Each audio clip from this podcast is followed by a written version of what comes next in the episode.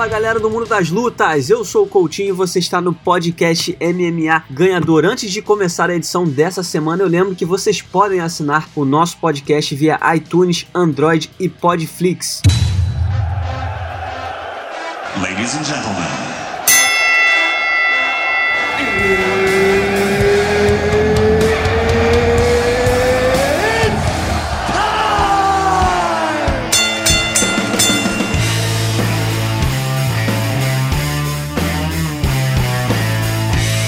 Galera do Mundo das Lutas, o convidado especial dessa semana que vai me ajudar a falar sobre tudo o que está acontecendo de interessante nessa semana agitada aqui no Mundo das Lutas é o Eduardo Ferreira, também conhecido como Dudu. Dudu, seja muito bem-vindo ao podcast MMA Ganhador, é um prazer ter você aqui com a gente. Obrigado, Coutinho, pelo convite, o prazer é todo meu, espero aí corresponder à altura, que o programa realmente está de altíssimo nível. Legal, Dudu, para quem está ouvindo a gente e não conhece o Dudu é um jornalista dos mais conhecidos no Mundo das Lutas, já foi editor da revista Tatami. Hoje em dia ele está quase que semanalmente, né, participando da Confraria da Porrada no YouTube e também é assessor de imprensa.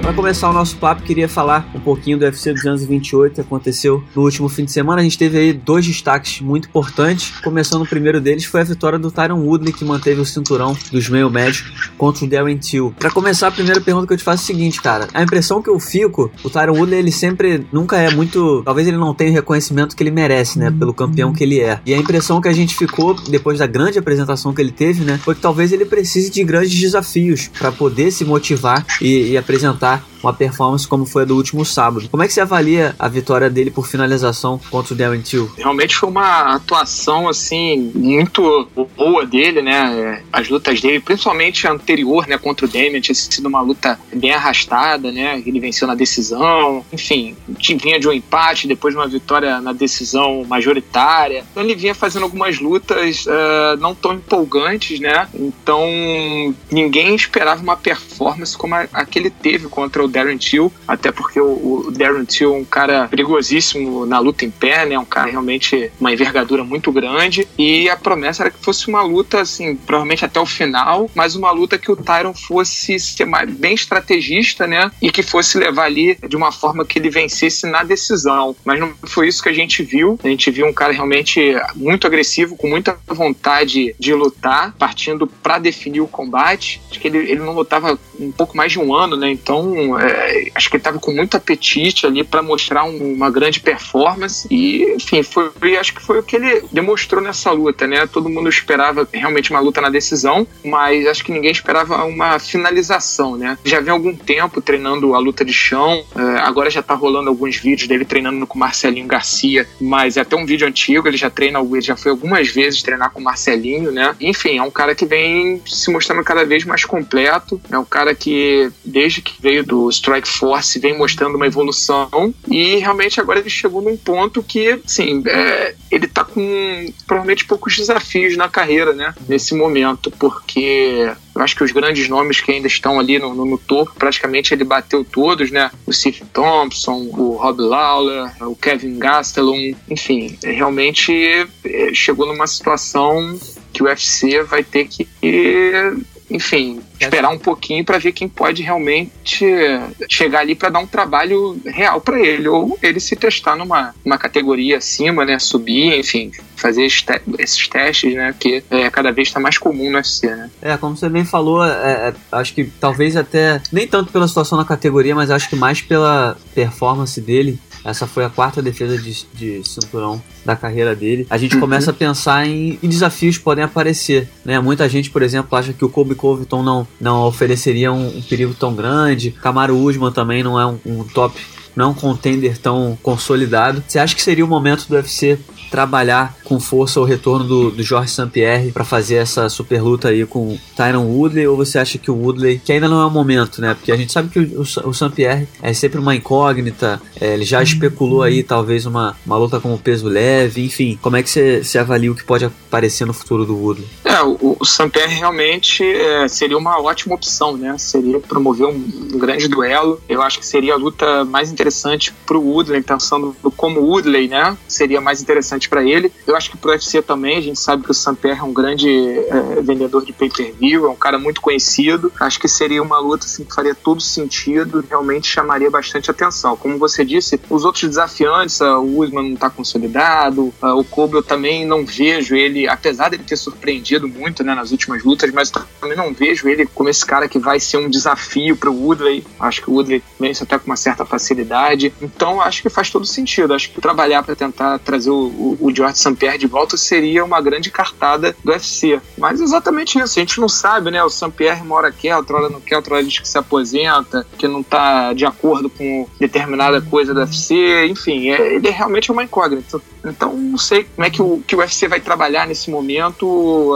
enfim, tá recente, né, assim, a gente quer mudar, mas é isso, se o UFC não conseguir realmente trazer o St-Pierre de volta, ele vai provavelmente defender o cinturão contra o Kobe, mas não vai ser um grande desafio, então acho que ele vai ficar nessa situação, ou faz mais uma defesa de cinturão, ou espera um grande desafio, o St-Pierre, ou até mesmo uma subida de categoria, enfim. A gente teve também a grande vitória da Jéssica Andrade, né, que atropelou a Karolina Kowalkiewicz. Eu já tinha esperança que a Jéssica fosse vencer, né, mas eu acho que da forma que foi, tão arrasadora, não sei se alguém esperava. Acabou a discussão, né, não tem mais o que pensar, acho que a Jéssica conseguiu consolidar a posição de próxima desafiante ao cinturão da Rose Namajunas, né. Não, com certeza, não tem o que discutir, não só pela sequência que ela vem, né, dos nomes que ela venceu, como a forma que ela venceu nessa última luta, uma performance realmente pra dar o title shot pra ela, né. Então eu acho que é isso, acho que o próximo desafio dela, não tenho dúvidas que é pelo cinturão. Depois, assim, depois que ela venceu a Claudinha, pra mim ela já se consolidou ali, faltando mais uma, duas lutas pra disputar o cinturão, e eu acho que essa luta foi a luta pra dar essa chance pra ela, né, eu acho que, enfim, não vejo outro desafio, quer dizer, outro desafio dela seria uma revanche com a Ioana, mas aí fica naquela sinuca, se a Ioana ganha, vai dar mais uma luta contra a Rose, e ela já perdeu duas vezes, então acho que é isso, acho que no momento é da Jéssica disputar o cinturão. Perfeito, vamos torcer porque a brasileira consiga, enfim, a chance pelo título que ela merece muito. Não tem nem nenhum outro nome, né, na categoria que possa, eu tenho dificuldade pra imaginar que tipo de empecilho pode existir, que a gente tem que sempre considerar, né, se tratando do UFC, mas acho que a situação da Jéssica tá muito favorável.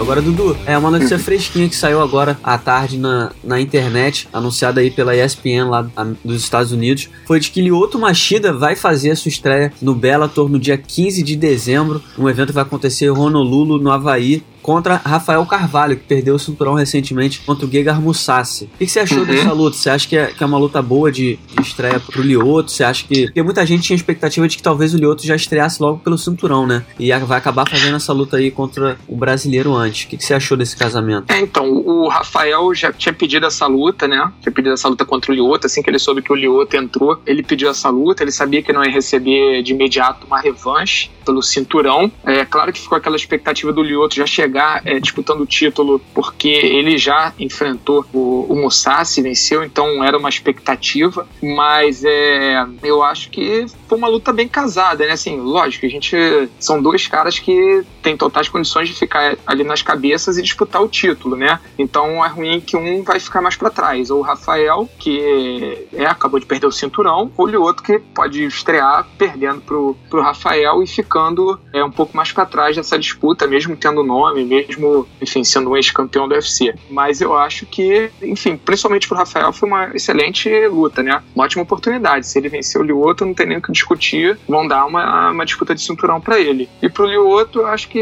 enfim, é vitória e cinturão. Não tem muito, acho que, o que discutir. Acho que é uma luta, assim, realmente pra dar o title shot pro vencedor. Enfim, acho que no saldo total pro Rafael foi melhor, né? Eu acho que foi a melhor coisa pra ele. Agora, uma estreia do Lyoto, né? No evento novo, enfim. Realmente eu não sei que o Bellator tá preparando pro Lyoto, se é pra aquela estreia pra ele se ambientar, né, na nova casa, mas enfim, uma luta bem interessante, né, dois caras que gostam bastante da luta em pé, o Rafael é um cara mais agressivo, que parte mais pra dentro, o Lyoto é um cara que a gente sabe que joga mais no contragolpe, enfim, uma luta, acho que bem casada, não vejo muito a luta de chão rolando aí nesse combate, então acho que vai ser uma luta bem interessante, uma luta bem bonita de se ver aí na trocação. Perfeito. Perfeito, Dudu. Todo mundo então na expectativa dia 15 de dezembro do evento do Bellator que acontece no Havaí, Lyoto Machida e Rafael Carvalho. A gente não gosta muito de ver, né, Brasil contra Brasil, mas muitas vezes a gente tem que exaltar dois talentos brasileiros dentro do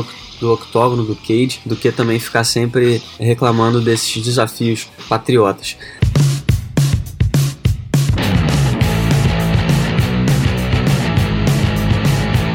Outro assunto importante também no mundo das lutas que surgiu foi o anúncio de que a USADA, né, a agência antidoping dos Estados Unidos, aplicou 2 anos de suspensão ao Fabrício Werdum, que foi flagrado num exame antidoping fora de competição esse ano, o que significa que o Werdum só vai poder voltar a lutar em maio de 2020. É muito tempo aí que o brasileiro vai ter que ficar sem lutar. O Werdum até publicou meio que um tom de enigma, né, nas suas redes sociais, dizendo que eu sou o vai cavalo, não sou o vai burro. Isso, na minha opinião, gera o entendimento de que ele vai recorrer, né, tipo assim, é como se ele não fosse...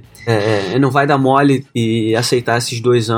Mas primeiro eu queria saber pra você, o que você entendeu com essa declaração do Werdum? Você acha que realmente ele vai tentar recorrer? Assim como outros brasileiros já fizeram, né? A gente viu recentemente o Anderson Silva, Júnior Cigano, conseguiram comprovar contaminação. Minotauro também. Minotauro, Marcos Pezão, enfim. Isso. Você acha que foi isso que ele quis dizer? Pra mim foi isso, cara. Eu vi ele ele colocou no stories, né, do Instagram dele. Eu acho que ele vai com certeza recorrer, deve estar convicto da sua inocência, né? Espero que ele consiga reverter. Eu acho que o Werdum é um cara que sempre lutou limpo, né? Realmente eu não sei o que aconteceu, mas sempre foi um cara muito limpo, é um cara que tem uma história muito grande na luta, né? Um cara que, assim, o Werdum, às vezes as pessoas não dão muito por ele, mas se a gente pensar, ele pode ser apontado tranquilamente aí como dos três melhores pesos pesados da história. Se a gente contar como um geral, né? Um cara que foi campeão mundial de jiu-jitsu, campeão da ADCC, campeão do UFC, o cara lutou no Pride, enfim,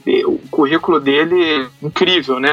E sempre foi um cara limpo, né? Sempre, tipo, lutou com as regras, enfim. É uma situação realmente complicada, não sei o que aconteceu de verdade. Espero que ele consiga reverter essa punição. Enfim, assim como esses outros nomes que você já citou, né? Conseguiram comprovar a contaminação no suplemento.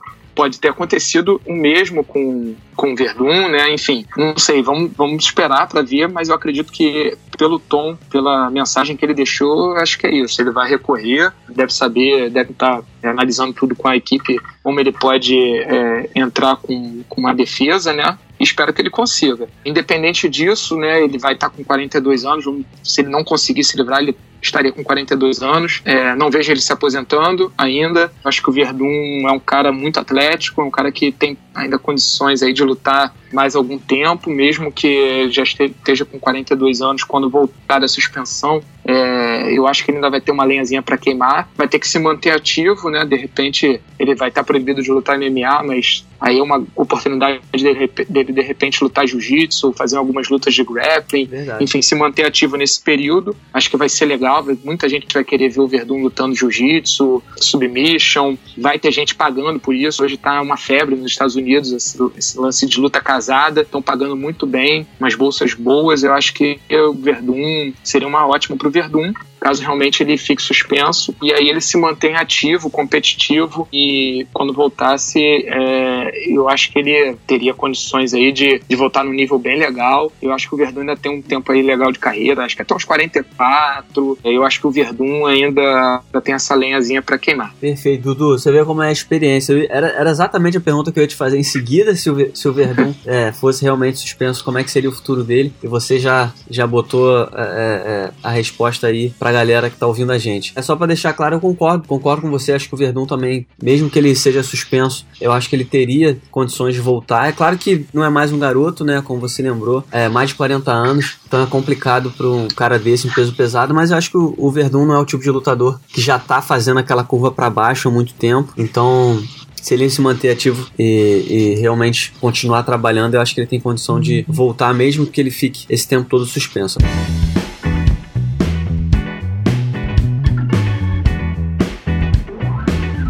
Agora, Dudu, pra gente encerrando o nosso papo, queria falar um pouquinho de José Aldo. José Aldo deu uma entrevista coletiva aqui no Rio de Janeiro, nessa semana também, falando do futuro dele, depois do nocaute contra o Jeremy Stephens. Ele já tinha declarado, né, que agora ele quer uma chance pelo cinturão, ele até sugeriu uma disputa de título interino nos penas contra o Brian Ortega, mas o UFC acabou marcando o Brian Ortega contra o Max Holloway pro UFC 231, que acontece dia 8 de dezembro em Toronto, no Canadá. E o José Aldo, não sei se você chegou a ver a entrevista dele, mas o José Aldo, a gente sabe como é que são as entrevistas com ele, né? Um cara muito escorregadio, fala uma coisa, depois não deixa muito claro o que ele quer dizer. O que a gente entendeu na entrevista dele foi que ele vai recusar qualquer adversário na categoria dos penas que esteja abaixo dele, o que significa que ele só aceitaria lutar pelo cinturão, que são os caras que estão acima dele, o Brian Ortega ou o Max Holloway. Mas deixou no ar aí a possibilidade de lutar como peso leve. Você, na sua opinião, qual que deveria ser a decisão do Aldo agora pro futuro? Você acha que ele realmente deveria esperar por essa chance pelo título dos penas, ou você acha que é o momento certo para fazer, enfim, a estreia na categoria dos leves, que é algo que a gente já fala há séculos, né? É verdade. Bom, eu vejo essas duas possibilidades, assim, que ele disse, é uma coisa que eu apostaria mais, né? Ou aguardar o cinturão. Pro Moicano faz sentido lutar com o Aldo, mas eu acho que pro Aldo não faz muito sentido lutar com o Moicano, né? Até por conta da trajetória do cartel do Aldo, enfim, a história dele no MMA, eu acho que não acredito que seja uma luta interessante pro Aldo hoje, né? E ele tá numa posição, realmente, ele só perdeu pro Holloway, que é o campeão, e pro Conor McGregor, que nem tá mais na categoria. Então acho que faz todo sentido. O resto da categoria toda ele já bateu todos os grandes nomes, então acho que faz todo sentido no mundo que ele aguarde uma disputa de cinturão. Mas aquilo, aguardar significa que ele vai ficar ainda, só volta a lutar ano que vem, vai ficar um bom tempo sem lutar. E acho que uma subida pros leves, de repente faz uma super luta, se testar, e de repente, quem sabe, se sentir confortável para dar prosseguimento na carreira na categoria leve, eu acho uma ótima opção. Eu acho que o Aldo tá numa idade e numa situação, né, depois de tantos anos como campeão, de fazer realmente lutas que sejam interessantes para ele, né? Aquelas lutas que façam sentido, que agreguem no seu currículo, né? Obviamente nada contra o Moicano, só acho que o Moicano tá fazendo tudo certinho, mas realmente o Aldo hoje, enfim, o cartel do Aldo hoje, o nome do José Aldo, assim, dá a ele essa possibilidade dele escolher determinadas lutas e escolher bons nomes, né, que façam sentido. E provavelmente o UFC também se interessa por isso, né, que o Aldo escolha os nomes que as pessoas queiram assistir o Aldo lutar, né? Então acho que enfim, subir para a categoria leve acho que seria uma ótima opção. O Aldo não é um cara pesado, né? Ele reclama muito na hora de bater os 66 quilos. Eu já tive a oportunidade de ficar no mesmo quarto que o Aldo quando ele estava perdendo peso para a luta contra o Frank Edgar, e eu vi que ele sofre no finalzinho, mas ele consegue perder peso, porque ele normalmente bate 74, 75 quilos. Ele seria até um cara muito leve pro peso leve, mas eu acho que o Aldo tem condições de bater muita gente na categoria peso leve, se batendo os nomes certos, quem sabe ele não chega ali em duas vitórias e numa terceira ele já tá disputando o cinturão, né? Enfim, eu acho que se eu fosse o José Aldo, eu faria o mesmo, ou esperaria essa disputa de cinturão, essa nova oportunidade pelo cinturão, ou realmente partiria para um desafio maior, que seria lutar na categoria dos leves com grandes nomes, né? Os nomes ali mais ranqueados. Eu tô contigo, Dudu. Eu também acho que é mais ou menos, é bem como você falou, né? O Aldo, ele já tem um nome, já tem uma condição que permite a ele, ainda mais depois da última vitória, eu acho que é uma forma dele usar bem o resultado que ele conquistou e garantir uma chance pelo cinturão. Mas o problema é esse, né? O problema é ter que esperar pela luta do Max Holloway contra o Brian Ortega. Sabe lá quando essa chance chegaria. E na categoria dos leves, se ele fizesse uma super luta, seria muito legal pros fãs, mas também seria um risco grande, né? A gente não sabe se ele perderia um pouco do prestígio como peso-pena. Mas enfim, vamos...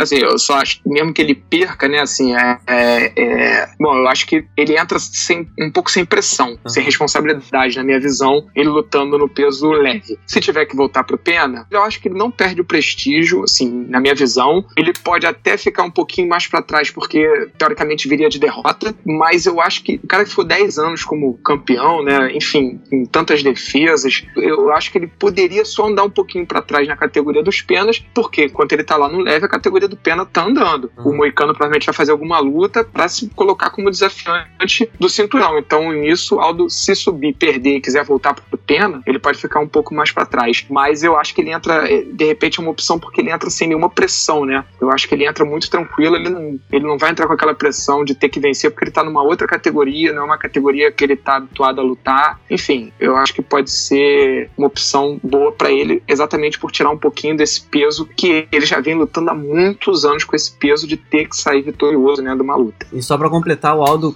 na entrevista que ele deu, ele inclusive revelou que o Donald Cerrone chegou a ser uma opção de próximo desafio na categoria dos leves. O UFC cogitou colocar o Aldo como luta principal depois que o Glover saiu, botar o Aldo e o Donald Cerrone como luta principal da UFC São Paulo, mas o Aldo conversou com o Dedé, eles acharam que não havia tempo hábil pra isso e o confronto acabou não acontecendo.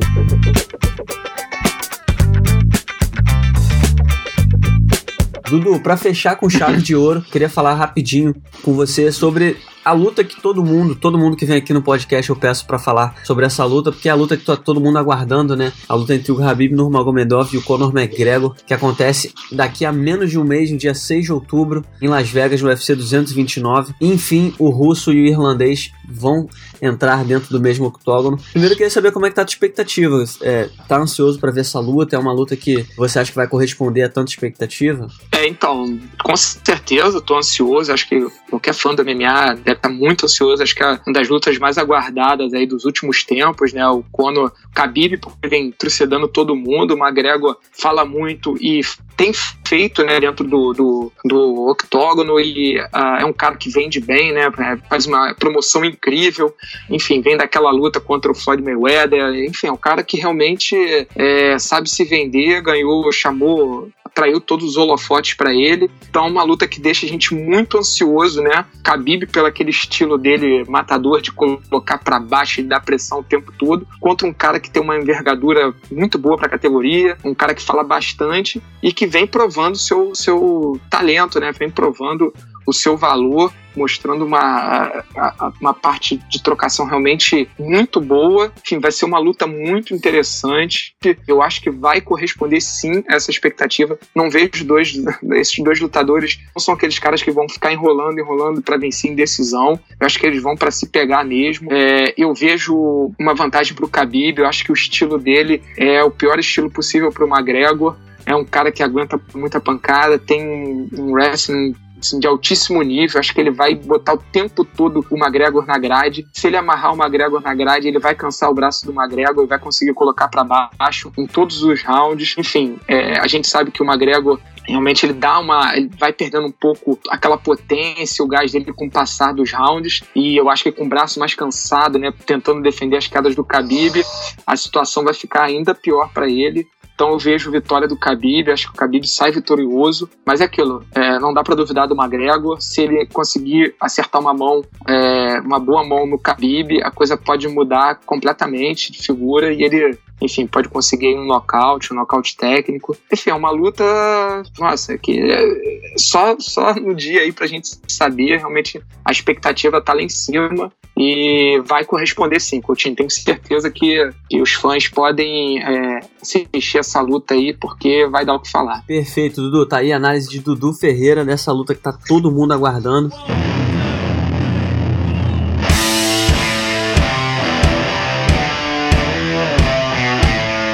Dudu, muitíssimo obrigado pela sua participação, sua primeira participação, espero que seja a primeira de muitas aqui no nosso podcast MMA Ganhador. Foi um prazer ter você aqui nessa resenha. Coutinho, eu que agradeço muito aí, um grande abraço para os ouvintes e quando você quiser me convidar, pode ter certeza aí que eu vou ficar muito feliz para participar aí do programa. Tá bom? Um grande abraço. Então tá aí, esse foi o Eduardo Ferreira que nos ajudou a falar aí sobre o melhor do mundo das lutas. Muito obrigado pela sua audiência, todo mundo que acompanhou o nosso podcast MMA Ganhador dessa semana, e eu volto na semana que vem, é claro, com o melhor do mundo das lutas. Até lá!